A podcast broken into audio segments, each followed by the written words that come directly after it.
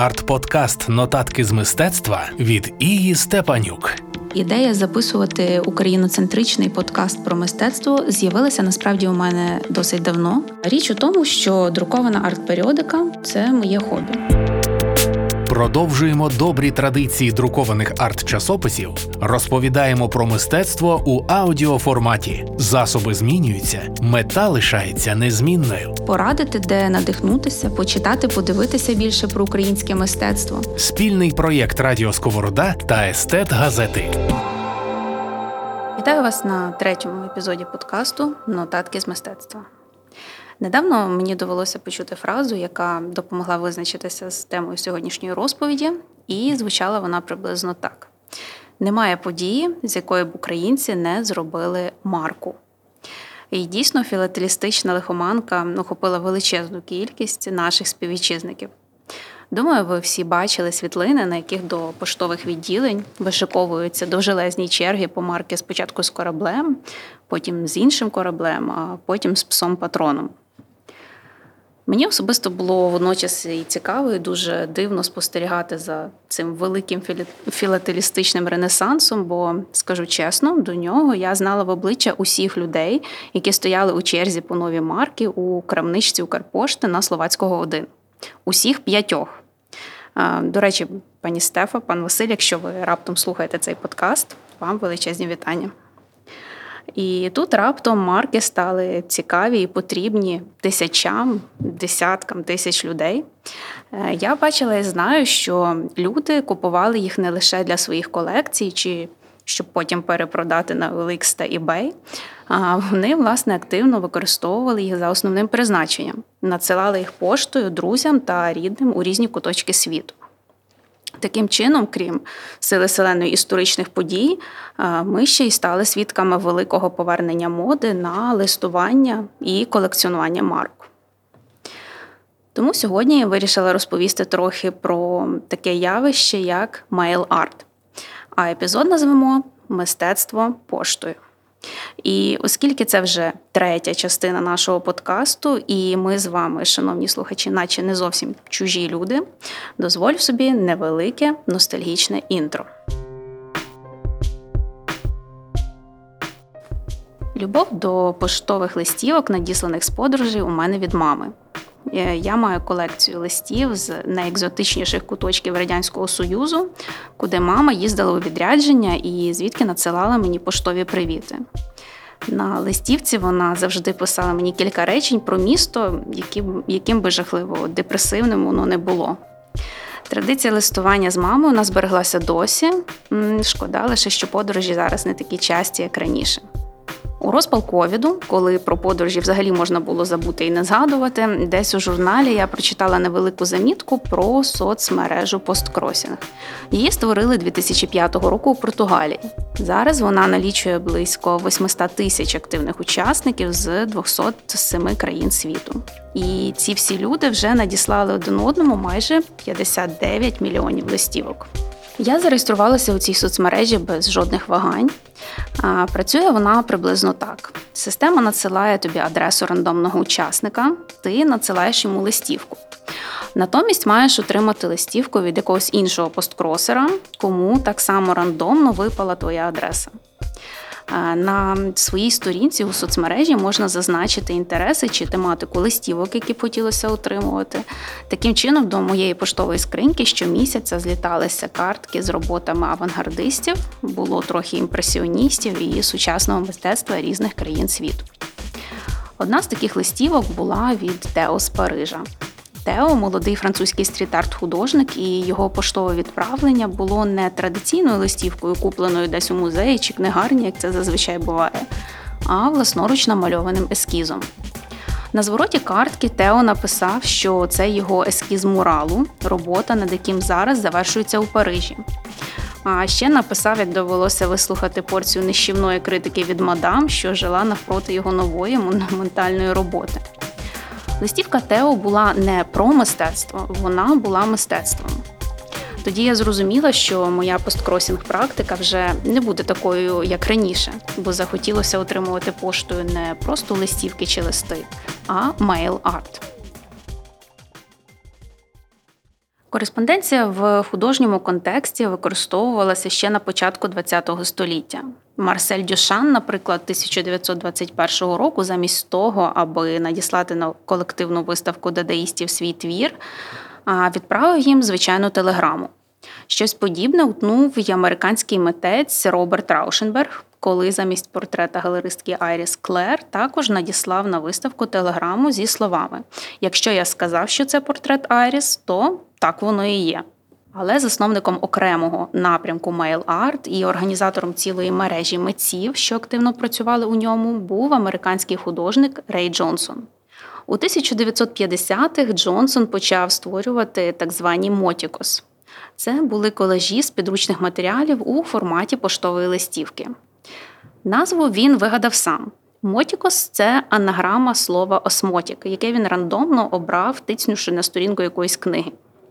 Джонсон у своїх інтерв'ю розповідав: у мене вдома є багато речей, з яких можна творити мотікос. По суті, це колажі, вирізки з книг, журналів, наклеєні на папір, але мені більше подобається слово мотікус.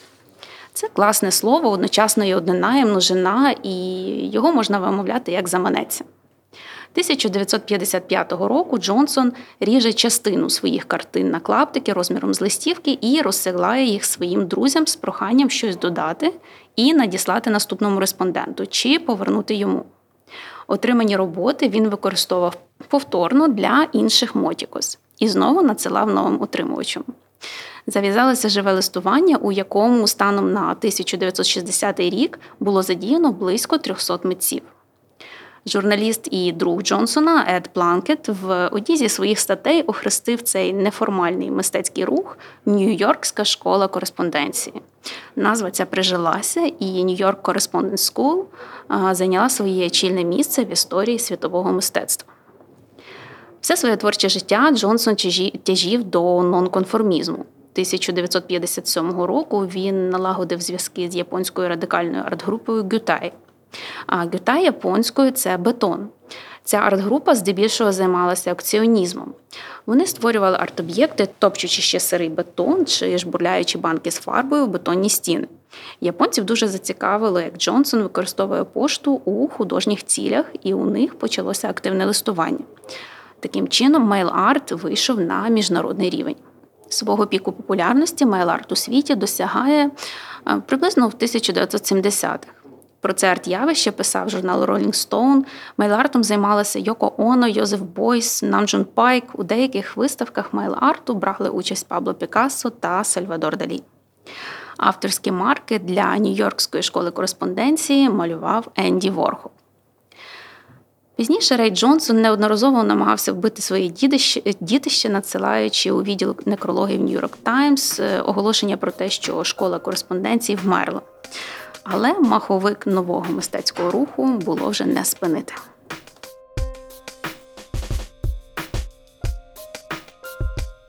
У Радянському Союзі про мейл-арт дізналися десь у 1980-х, але великої популярності там цей рух не здобув. В українському сучасному мистецтві мейл-артом займалося небагато митців. Найактивнішим учасником міжнародного мейл-арт руху є, наприклад, львівський художник Любомир Тимків. 2014 року велика виставка мейл-арту з колекції Тимківа відбулася у Клоузері. Так, так саме тому Клоузері, який багато з нас знають через його рейви та вечірки. Виставка називалася Кореспонденція і трансформація отриманого. Вона представляла доробок близько 70 мейл-арт митців з різних країн світу. До речі, зараз мережа MailArt налічує понад 20 тисяч активних учасників. MailArt – мистецтво дуже демократичне. Воно пропонує нескінченне поле для творчості і експериментів. Твором MailArt може вважатися будь-який об'єкт, надісланий поштою. Наприклад, зірка мейл-арту, художниця Ріта Іконен з Норвегії, багато років поспіль надсилала поштою камені, кору дерев, пасма волосся, шматки рибальської сітки. На все це вона просто клеїла марки і покладалася на розуміння поштарів. До речі, працівники пошти у середовищі MailArt вважаються співавторами художніх робіт. Вони дають їм завершальний штрих у форматі поштового штемпеля, яким гасять марки. Арт-подкаст Нотатки з мистецтва від Ії Степанюк. Створення авторських марок і штемпелів також є частиною mail-art. На відміну від державних, на авторських марках не обов'язково вказувати номінал і походження. Якщо для Нью-Йоркської школи кореспонденції марки малював Енді Воргол, то альтернативні поштові знаки України малювали, наприклад, Георгій Нарбут та Роберт Лісовський. Свої альтернативні поштові марки видавало багато спільнот українців по всьому світу. Всі ці марки функціонували по-різному. Найчастіше як сувенірний мерч. Їх клеїли на листи та бандеролі поруч з державними поштовими знаками тої країни, звідки надсилалася пошта. Після 1920 року практично всі випуски українських альтернативних поштових марок були діаспоріанськими, бо випускати щось подібне в Україні під час більшовицької окупації було просто неможливим. Такі марки, наприклад, видавав уряд УНР в екзилі та багато інших українських організацій у Європі та США. Була створена навіть конкретна організація Підпільна пошта України. Це було невизнане поштове відомство в структурі Організації українських націоналістів-революціонерів. Воно видавало свої марки з 1949 аж до 1983 року. Крім підпільної пошти України, свої марки видавали пласт та товариство капели бандуристів. Існувала так звана таборова пошта. Це марки та поштові матеріали, які видавалися після Другої світової війни українцями, які з різних причин опинилися у таборах переміщених осіб. Продаж альтернативних марок українська діаспора часто використовувала для краудфандингу важливих культурних проєктів. Наприклад, на початку ХХ століття так збирали кошти для фонду українського приватного шкільництва на Галичині та на пам'ятник Коцюбинському у Харкові. На жаль, про е, авторів марок е, відомо небагато. Більшість художників-графіків залишалася анонімними.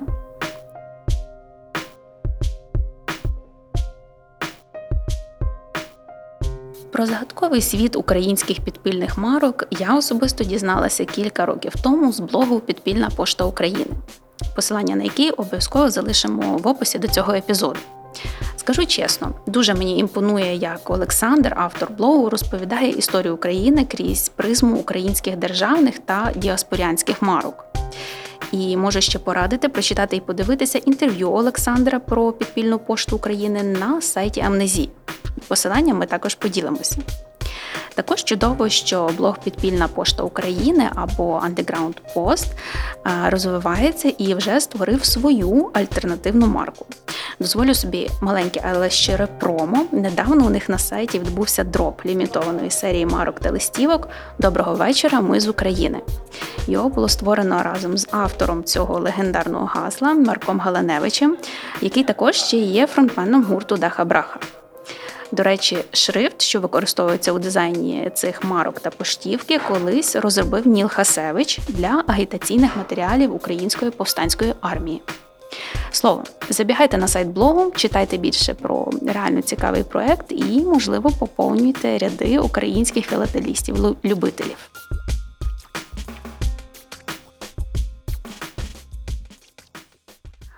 Початку mail арт розвивався не лише у декоративному, але й в концептуальному напрямку. Наприклад, японський митець-концептуаліст Онкавара щороку розсилав різним людям телеграми зі словами Я ще живий. У такий спосіб він щодня документував своє існування. А ще створив серію листівок I got up at, на яких штемпелем проставляв час, коли він прокидався зранку. Україна на ниві мейларт концептуалізму також не пасла задніх. 2008 року українська мисткиня Левтина Кахідзе написала листи українським олігархам із проханням намалювати те, що вони зазвичай бачать із вікна свого власного приватного літака. Потім ці листи стали частиною резонансного арт-проекту під назвою Я спізнююся на літак, на який спізнитися неможливо.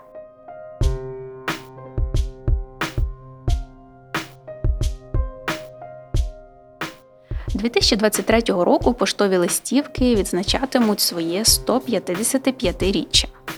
Дуже непоганий показник як для непрактичного і ненадійного паперового носія інформації. Так, можливо, золота доба пошти вже позаду, але у шаленому постпоштовому світі людей досі вабить їхня тактильність, ностальгія та емоції, які відчуваєш від буквально кількох рядків тексту, написаного від руки. Можливо, цей епізод подкасту надихне вас надіслати друзям та рідним новорічну поштівку. Ви ще цілком встигаєте. Або замовити власну марку на Укрпошті з фото чи картинкою, які важливі саме для вас. Така офіційна послуга зараз абсолютно реальна. Сам саме завдяки цій опції від Укрпошти я буквально сьогодні зранку, перед записом цього епізоду, замовила блок марок з зображенням Тараса Григоровича Шевченка в образі Венсдей Адамс від українського художника та ілюстратора Олександра Грєхова. Моя подруга недавно надіслала мені листа з власною маркою, на якій було фото її двох песиків. Тому справді, повертаючись до цитати, якою ми починали цей епізод, мистецтво, історичні події, песики, марки тепер можна робити буквально з будь-якої нагоди. Мейл-арт також можна робити з будь-якої нагоди, і для цього зовсім не обов'язково бути митцем. Можливо, вам навіть захочеться взяти 100 старих журналів, ножиці, клей і зробити авторський мотікус. До речі, запрошую надсилати ваш мейл-арт нам. Команда Радіо Сковороди і я будемо раді бачити мистецтво поштою від наших слухачів. Пишіть нам на адресу Львів, поштовий індекс 79057, абонентська скринька 2422. Аби не пропустити наступні частини нотаток з мистецтва, прошу вас підписатися на наш подкаст на усіх платформах. Дякую вам за увагу і до зустрічі у наступних епізодах. Арт-подкаст Нотатки з мистецтва від Ії Степанюк.